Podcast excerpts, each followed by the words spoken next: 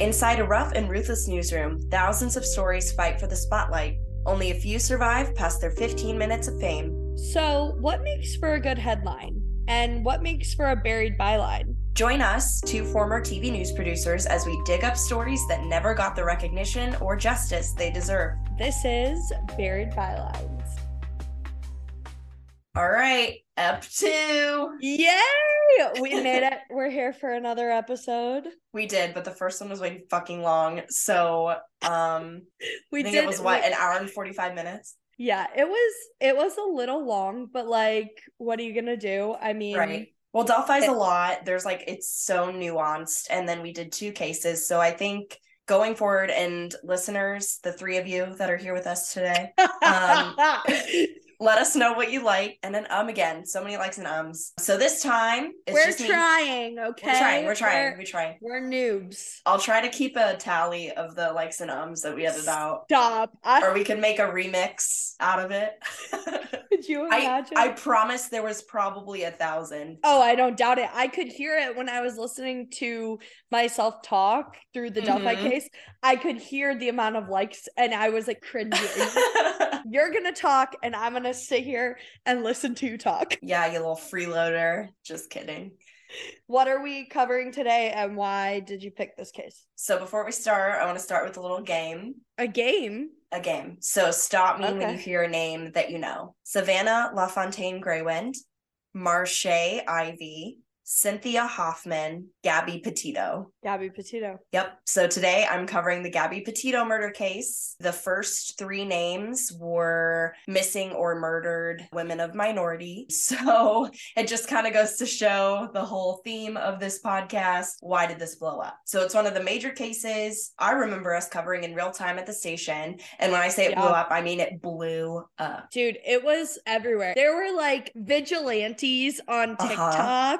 It was on TikTok. It was all over like every news outlet, CNN, Fox, whatever that we Mhm. use. This was one of the cases that you literally couldn't get away from it. Right. So I'll talk about those TikTok gremlins that and the bunker in the garden, but we'll get there. First, I want to start with how we and the world first found out about the case.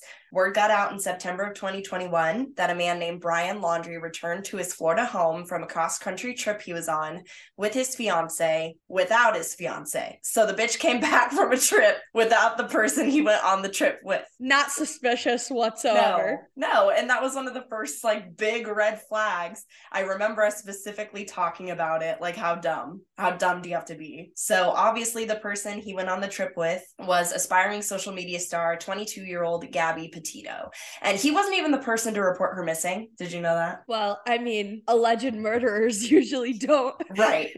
That's true. That's true. It was her mom, Nicole. So she reported her daughter missing September 11th, 2021. So, according to an article in the New York Times by Christine Hauser, the couple left New York on July 2nd of 2021. So, there's a lot of dates here, and I know it gets kind of convoluted. I want to highlight those dates to show just how much the public was involved in this case throughout and how quickly it went. They left July 2nd. It was meant to be a four month cross country road trip. They had a van. It was super cute, exactly what you think when you picture van life. They gutted the van and it was like a tiny home. It was really cute, but I could not do it. I have too many things. I ordered Dogs. too many things from Amazon. We have dogs. I got dogs. we have pets. So it's a it's a tough life but that was kind of the persona they were trying to show on social media. So a big reason this case got so much traction again like the delphi case we talked about last week the media had access to videos and pictures like so many. In this case there were a ton a ton of videos and pictures taken by gabby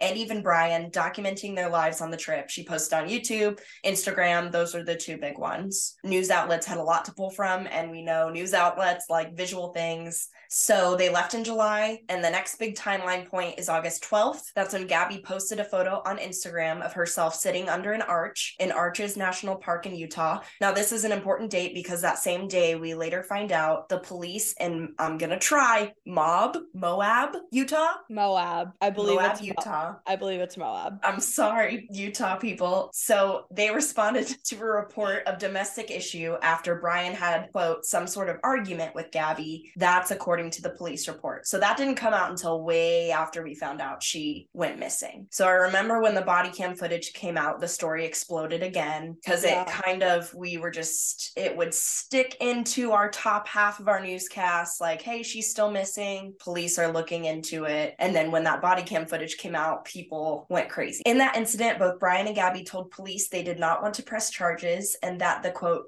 issues between the two had been building over the last few days. Which I mean, yeah, you're stuck in a van. Because they got in a fight and it was Mhm. like it got physical. I Like, think so, yeah. Both of them. He's like pushed her or something like that. But Mhm. he he told police, and I think she even admitted that she was the one who like came at him first. Yeah. And that's why neither of them like wanted to press charges or anything. And there's whole a whole other like slew of Yeah, and we see that a lot. We see that a lot in domestic Yeah. violence situations. There are flare ups, police are called, the victim doesn't want to press charges. I get it. It would be hard to be vulnerable enough to ask for help and to admit to yourself that things aren't working and that the person that you're with might not be the right person for you. in the middle of a cross country road In a van, in a van. hell of hell of a time to find out that you guys aren't working out. Right. I don't know if you've ever had to like do a task with your husband that you don't know how to do and he's trying to walk you through it and you're not doing it right. This sounds so- like something you've experienced. It's not great because my husband is very handy and I'm very not.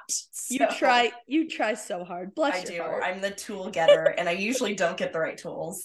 Anyway, the police officers that responded to this got a lot of criticism, but it's not a unique situation. This happens a lot, which is why I think there needs to be better training when it comes to responding to domestic violence situations. The victim's not going to want to press charges, which is understandable. At the very least, I think that if police respond to a situation, it needs to be documented, which in this case, I think it was, but sometimes it isn't, or it won't show up when police are looking into a suspect later. I I do remember people were upset because they were like, why'd they let her go? Because it's it's easy to be like hindsight 2020, she's a missing person. This was like a volatile incident before she went missing. Right. And so people were like, well, why'd they let her go? She obviously was like in a bad situation. But like, what are you gonna do? it the happens police- all the time. she said Yeah. she was fine and she wasn't going to press charges and he wasn't going to press charges. So there's not really much they can do. Yeah, and I think they did question them separately, which is I applaud them for doing that instead of asking her, is it okay in front of him? So I don't know what there's to do, but it just happens so often and we hear it so much in these true crime podcasts and TV shows that there have been previous domestic violence issues. So I don't know what's to be done there, but not a unique situation. So a week later, after the police responded to that domestic incident on August 19th, the couple published an eight minute video on YouTube. It showed them kissing, climbing on rocks, laughing about melted chocolate. But the important thing to remember here is that people rarely post the bad moments online. So, what we see are the highlights, and every single relationship has highs and lows, even if you think you're perfect for each other. So, Gabby's posting the good times, not the times when she argued with him. So, this video, in my opinion, means nothing about their relationship. Remember, they were doing this for a living. They wanted to be, at least Gabby, I think, wanted to be kind of like the influencer on social media. So she's not going to post, hey, I'm fighting with my boyfriend and this really sucks. So fast forward six days later, Gabby would publish the last ever post on her Instagram account, which is still up, by the way. Her posts are still up and visible, providing the public an even deeper look into her life and their journey, which only fuels the speculation and the crazy TikTok people. Oh, I know. I'm already thinking of that last picture that she posted. There was a lot of people who had like been stalking her Instagram account and they were like, this is not a recent picture. This is what people were saying on Right. on TikTok. And how do you freaking whatever. know? How do you know that? they they had come to the conclusion that this was like not a recent picture it was like an old picture that brian had seemingly found on her phone Because used. Yeah. The caption was Happy Halloween. So a lot of speculation fueled by the pictures and videos that we have access to. We don't find this out until later in the timeline, but I wanted to note that the last time she was seen alive was on the 27th of August at a Whole Food store in Wyoming with Brian. So I'm skipping some of the days where correspondence was happening between Gabby and her mom, Gabby's mom, Brian's mom, because there really isn't a way to tell who sent the text Mhm. from Gabby's phone. It could have been Brian texting her or texting people on the phone who knows? So i'm trying to stick with like concrete things that we know.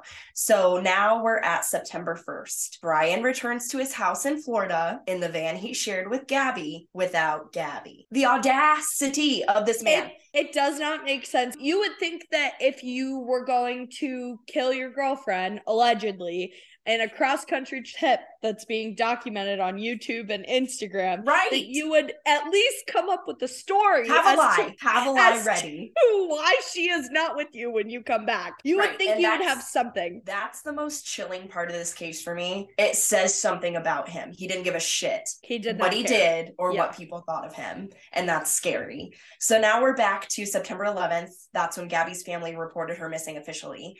That's when the public really got clued into the case. Four days later, police named Brian a person of interest. Duh. He was the last person. he was the last person to have been with her before she went missing. That's the other thing. Is like if you're not gonna come up with a story and then you're like, oh, she's just not with me. Right. You were the I don't know where only she is. person. you were the only person who was with her. So Any true crime fan will tell you it's almost always the husband, in this case, the fiance. So it reminds me of the meme that's like men on a first date, quote, I hope she doesn't chew with her mouth open. And women on the first date, quote, I hope he doesn't murder me. yeah, no kidding. Stats are stats for a reason. Anyway, the next day, September 16th, we learn Brian isn't cooperating with the police, which is your constitutional right, but not a good look. So at this point, police say it's still a missing persons case, but did we ever really think that? No. Nope. September 17th comes around, and here's when we find out Brian's parents are literal garbage. They call police, they tell them they haven't seen Brian since the 14th, and I think that's when the case went crazy on TikTok. And what what day was it? so September 17th is when we find out Brian's parents They haven't seen haven't seen Brian since the 14th. She was Okay. sent, she was officially reported missing on the 11th. So this is when we get to the garden bunker. Oh my god. the diagrams that people drew of And they had an overhead aerial view and they were like, that's his hand. His mom's handing him a phone in the garden. And it was insane. I mean, it could be, don't know. it's literally the red string on like a cork board. Yes. Like Oh, Oh my God. God. So people had a lot of opportunity to speculate because this case was such a media frenzy. There was so much footage to go through, so much aerial footage, so much B roll, and people could analyze and overanalyze things and be crazy TikTok yeah. people. September 18th, the North Port police start searching the Carlton Reserve. According to the New York Times, it's a 25,000 acre park. His parents said they believe he entered the area earlier that week. Shut up. Literally shut up. Like you believe he entered the area. You believe he entered the area. How could you believe that unless he told you that? And what is he doing there? Just chilling for three days? just chilling. And you're going to tell police that four days after you quote last saw him. At the same time, the FBI announced it was also searching the Grand Teton National Park and the Spread Creek dispersed camping area, both in Wyoming, for Gabby. For those at home, for the two listeners now, we've lost one. Fuck. We have we have two searches happening at two different departments in two different places. The North Port police are searching for Brian in Florida. The FBI is searching for Gabby in Wyoming. The next day, September 19th, the FBI finds human remains believed to be Gabby. It's very sad, but I think we all knew at this point she was Yeah. dead. But to get that confirmation, I can't imagine being her parents. The FBI confirmed it was Gabby on the 21st. The manner of death was homicide. Surprise to no one. On the 23rd, a federal arrest warrant was unsealed in Wyoming for Brian Laundrie, but not for murder. He was charged with credit card fraud. Trash. So I know, that was crazy. That was insane. He was charged with a single felony count of using a Capital One debit card. Authorities didn't say if it belonged to Gabby or not. I don't know if they did this because it was like the only thing they had on him Yeah, it was probably the only way that they could get him like in custody or Right. something. It was If they can fucking find him in the march. Right. So now we jump to October 12th when it comes out that a coroner in Wyoming said Gabby's cause of death was strangulation. And let me tell you, I've listened and watched enough true crime shows to know that physically strangling someone takes time. You have to be a cold hearted person to strangle someone. You can choose at any point in time while you're strangling someone to death to stop. Yeah. You can stop and they'll live. Yeah. So the fact that he allegedly sat there for however many minutes and strangled the person he said he wanted to share the rest of his life with, he's a piece of shit. Period. Like, I just I'm I so don't, mad. I don't I'm need so to mad. laugh because it's not funny. it's and ridiculous. terrible, but it's just like I'm watching you and you're so worked up and you I'm so make, mad. you make me laugh. It's I oh. know. I'm so mad. We laugh or we cry. that's it. It's like also it's like laughing is like my fight or flight. So Yes. And to get through news, you have to have dark humor. I'm sorry. It's just how you have to cope. jaded as hell. Yeah. So fast forward October 20th, authorities find human remains in a heavily wooded Florida park near a notebook and backpack that belonged to Blind Lion. Lion that belonged to Brian Laundrie. Do you want to retake that? No. All right. So the next day, the FBI confirmed the remains to be Brian. He died by suicide. Fuck off. Goodbye. He couldn't face getting caught, and he selfishly left Gabby's family without a clear answer as to why he killed their daughter, allegedly. Get fucked, and his parents can get fucked too. Okay, okay, okay, okay. Okay, hold on. this was not the case for you.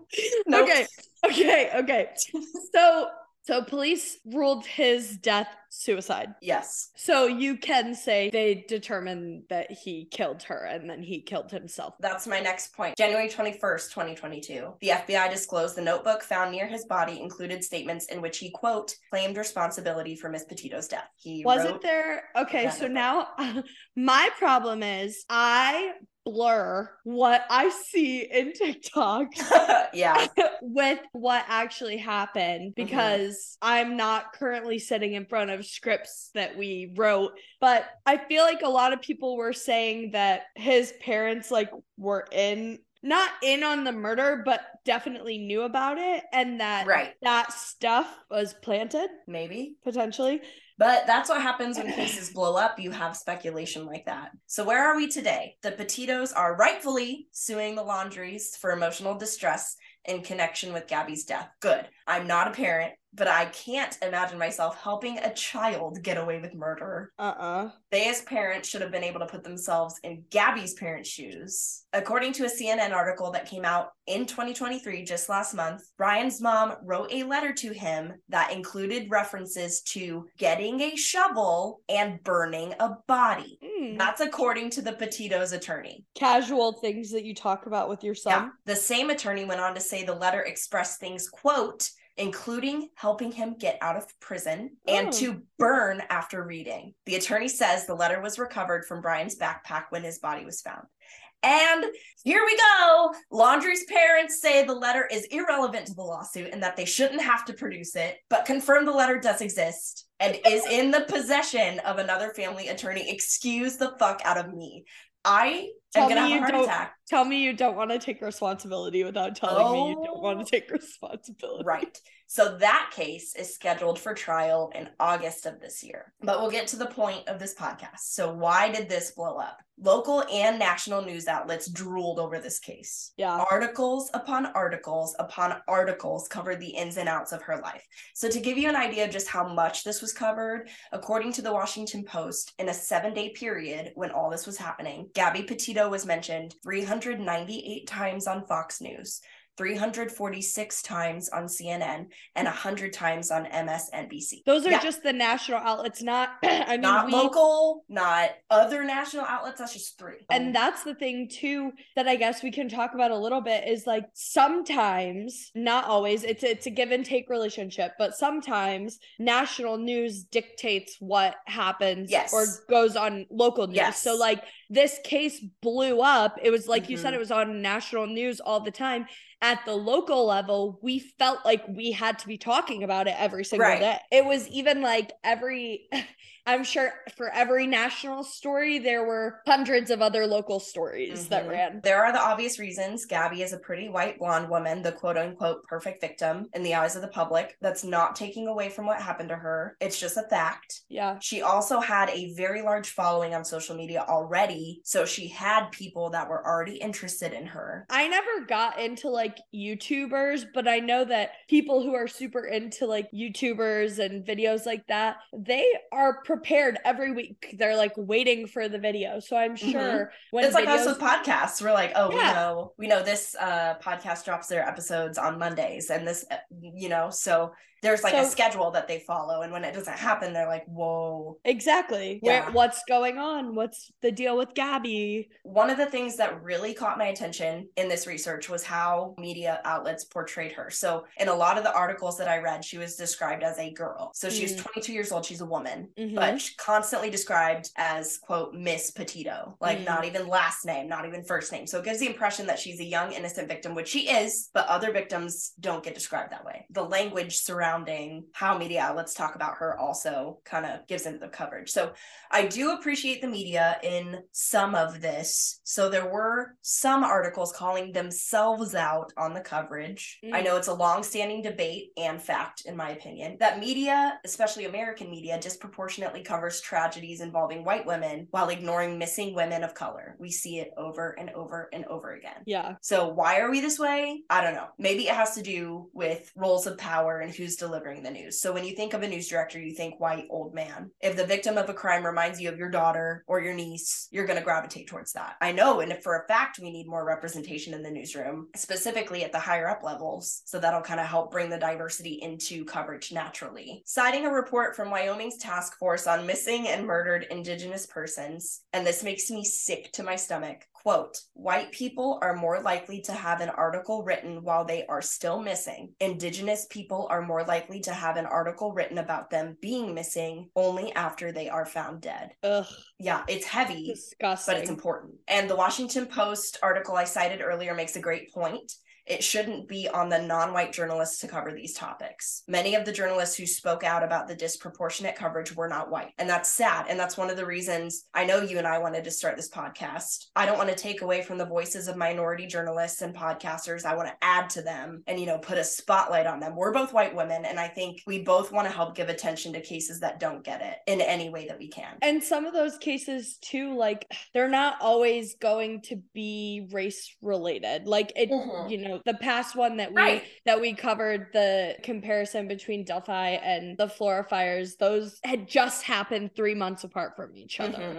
And one case blew up and and the other one kind of fell to the wayside. And like this case blew up, but mm-hmm. there are so many other yes. missing women who fall victim to domestic violence, who go missing, mm-hmm. and their stories don't get covered nearly, mm-hmm. I mean, if at all, close right. to this. So Right. And that's that's one of the things I would like to commend Gabby's family about. They acknowledge the reason for the coverage of their daughter's case and encourage people to do better. I'm in by no means trying to say Gabby didn't deserve the coverage. Everybody does, whether you're male, female, trans, white, black, Hispanic, Asian, rich, poor, gay, heterosexual, your life life matters and the interest and energy in covering the story should be the same for yeah. every person. So in honor of that, I want to touch on one of the women I mentioned at the top of this episode, okay. Savanna LaFontaine Greywind. She was 22 years old. Her body was found duct taped, wrapped in plastic in the Red River that divides North Dakota and Minnesota near the Canadian border. So the that river specifically over the decades has come to be seen by many in the indigenous community as a dumping ground.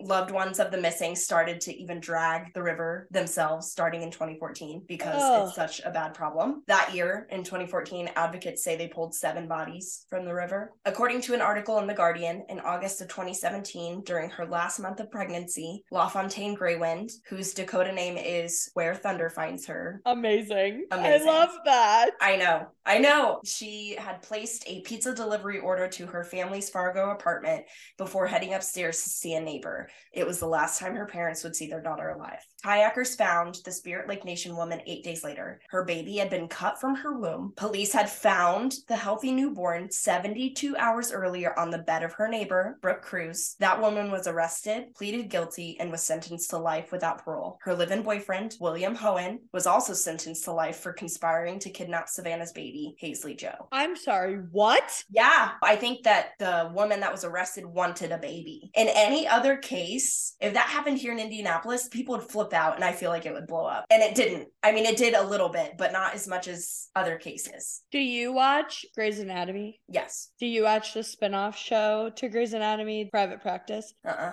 That happens in private practice. It might The have been wo- inspired. This woman, she's a therapist and one of her patients was like not well. She thought that she was pregnant. She kept coming Mhm. in saying she and she was having like phantom pregnancies. Like she Yeah, was yeah, like yeah. and she got so upset with her therapist who was pregnant that she went to her house and cut her baby out of her stomach. Mm-hmm. Yeah. I cannot. that happened and the article that i read said that her murder sparked a national outrage in america i don't remember it that might have When just did been it happen? 2014 I was graduating high school, so right I, so i don't know if we just weren't paying attention or it didn't blow up in the same way but many people said detectives moved too slowly in the case but in 2019 a bill named after her became the first in congress to propose increasing coordination among federal, state, and tribal law enforcement to curb the rate at which Indigenous women go missing or are killed. It was signed into law in October of 2020.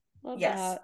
And actually, this month in 2023, Senators Catherine Cortez Masto and John Hoeven, sorry if I didn't pronounce it right, they introduced bipartisan legislation to strengthen tribal law enforcement and increase public safety throughout Indian country. The Bridging Agency Data Gaps and Ensuring Safety Badges for Native American Communities Act would support the Bureau of Indian Affairs Law Enforcement recruitment and retention, increase the effectiveness of federal missing persons resources, and give tribes and states resources to combat the crisis of missing and murdered Indigenous women and girls. So Cortez Masto was behind the Savanna Act and the Not Invisible Act, which were recently signed into law, and has repeatedly advocated for additional federal funding to help tribal communities combat violence. So that's amazing. There is legislation out there, but we need to do better. If you are a family member or friend of someone missing or murdered, here are the takeaways to getting coverage for your case. Make sure you're vocal about it. Continue following up with media and police. The squeaky wheel gets the grease, and that's Yeah. true, especially for media. Also, make sure you provide plenty of pictures and video if you have it of your friend or family member if you're able. The more elements to the story, the likelier it is to get picked up. That's coming from a former news producer. You and I both actually chose the stories that would get on the air during our our newscast. So the more visual it is, the better chance it has to make air. The takeaways here, media needs to do better. The public needs to do better. Police departments need to do better. We just need to be better. And that's Yeah. it. So I was thinking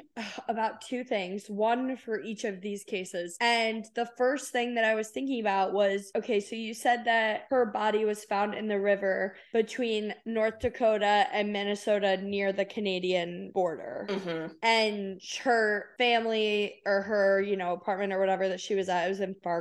So my husband went on a trip to like very, very north Minnesota, almost to like the Canadian border, but it was Mhm. like farther um east. Mhm. And he told me, because my husband also works in the news. So like there are just stupid things you talk about in the news. And he told me that where he was in Minnesota, all the way up there, Mhm. is part of Fargo's market. The market is so small, and the area that they cover is It's so. Yeah. large that I am wondering if cases sometimes they just can't cover them. They don't have the manpower, That's true. which eh, sucks. Like I know. it's so frustrating. But I did think about that how, uh, you know, smaller market, which I guess I don't know if we'll talk about this more, but a market size is basically how big the city, the population of the city of where that news station is. So like Mhm. we worked in Indianapolis, roughly like market 25 Mhm. out of like 210 markets I think there Yeah. are across across the country. And I don't know what Fargo's is off the top of my head. I would say around the 100 mark. Um Mhm. so it's definitely smaller and the smaller the market is. I don't want to sound trashy or like No, it's just it's what it is. it's reality. It's reality. the smaller the market, the quality of news usually declines. Yes. The Yes. smaller the market. It's just less experienced people. Mhm. It's getting their start. Yeah, it's smaller crews. And so I could see where cases like this that are crazy and should be Mhm. that, like you said, here, we would be covering that every single day. nonstop. That is crazy. But in a in a market like that, the bag could get fumbled. So, that's why it's important for families victims. I know it should not be on them, but the more you can gather up and just give to a reporter, the more chances Yeah. your story is to be picked up. So if you're like, "Hey, I have pictures, I have video, I have a timeline written up for you, I have people you can talk to," the more you can give them, the easier you make their work might get picked up. and it is hard like i do want to acknowledge like i i understand when stuff like this happens the thought of going on tv or talking I to know, someone is probably not the first thing you want to do with all of those emotions and you're it's very it's a vulnerable thing to do to be like Mhm. someone that I love and care about so much just died and I'm going to go on TV and talk about it. It doesn't sound good, but that is how you can get yeah. the story out there and and try to find justice. And you can get- always you can always like designate a friend of the family or some other person in your family to be the spokesperson so that you can focus on finding them and then that person can be focused on media. But that's it. Oh my gosh, good job. Thanks. Can I was so spiral on Yeah, one yeah, more yeah. thing? So one of the most interesting TikTok theories Oh that that came up during well, not even It wasn't the hand in the garden.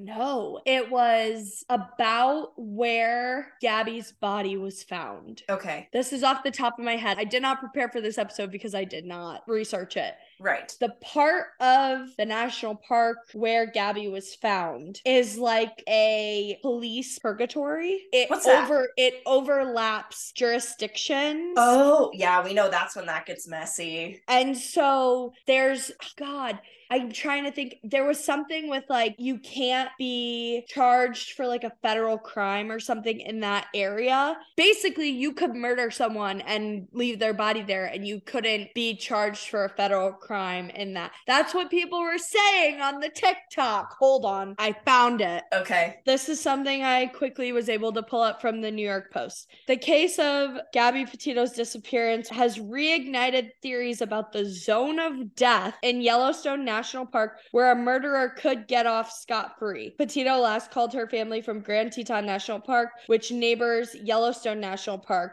where a glitch in the Constitution could make a 50 mile strip of land the perfect place to get away with murder. A 2005 academic paper titled The Perfect Crime by Michigan State University law professor Brian Kalt suggests there is a 50 square mile swath of Idaho in which one might be able to commit felonies with impunity. The entire Yellowstone National Park falls under the federal jurisdiction district of Wyoming, including the uninhabited small strip of land behind the Idaho state border known as the zone of death.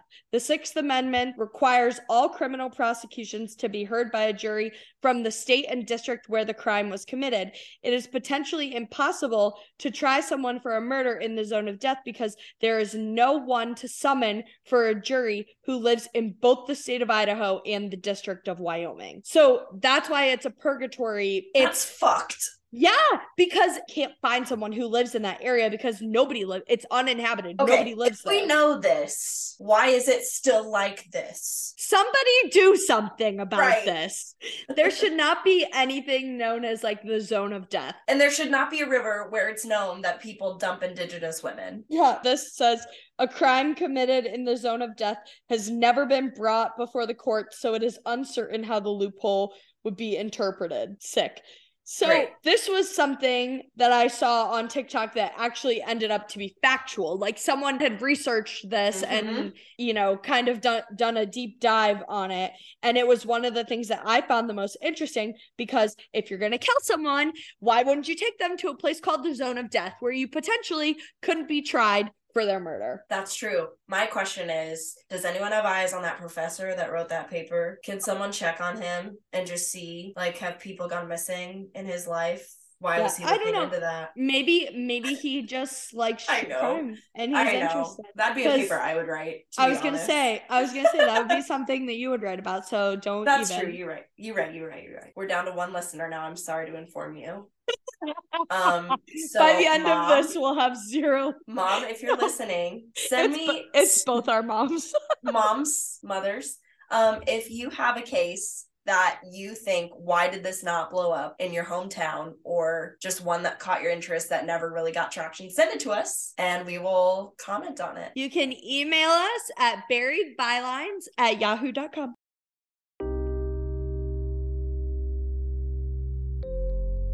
As former journalists, we want to give credit where credit is due. For this episode, I got my information from the Washington Post, CNN, the New York Times, WFLA, 48 Hours, The Independent, The Guardian, and the New York Post. You can find a complete list of all of our sources in the show notes. Please make sure to check them out. Bye. Bye.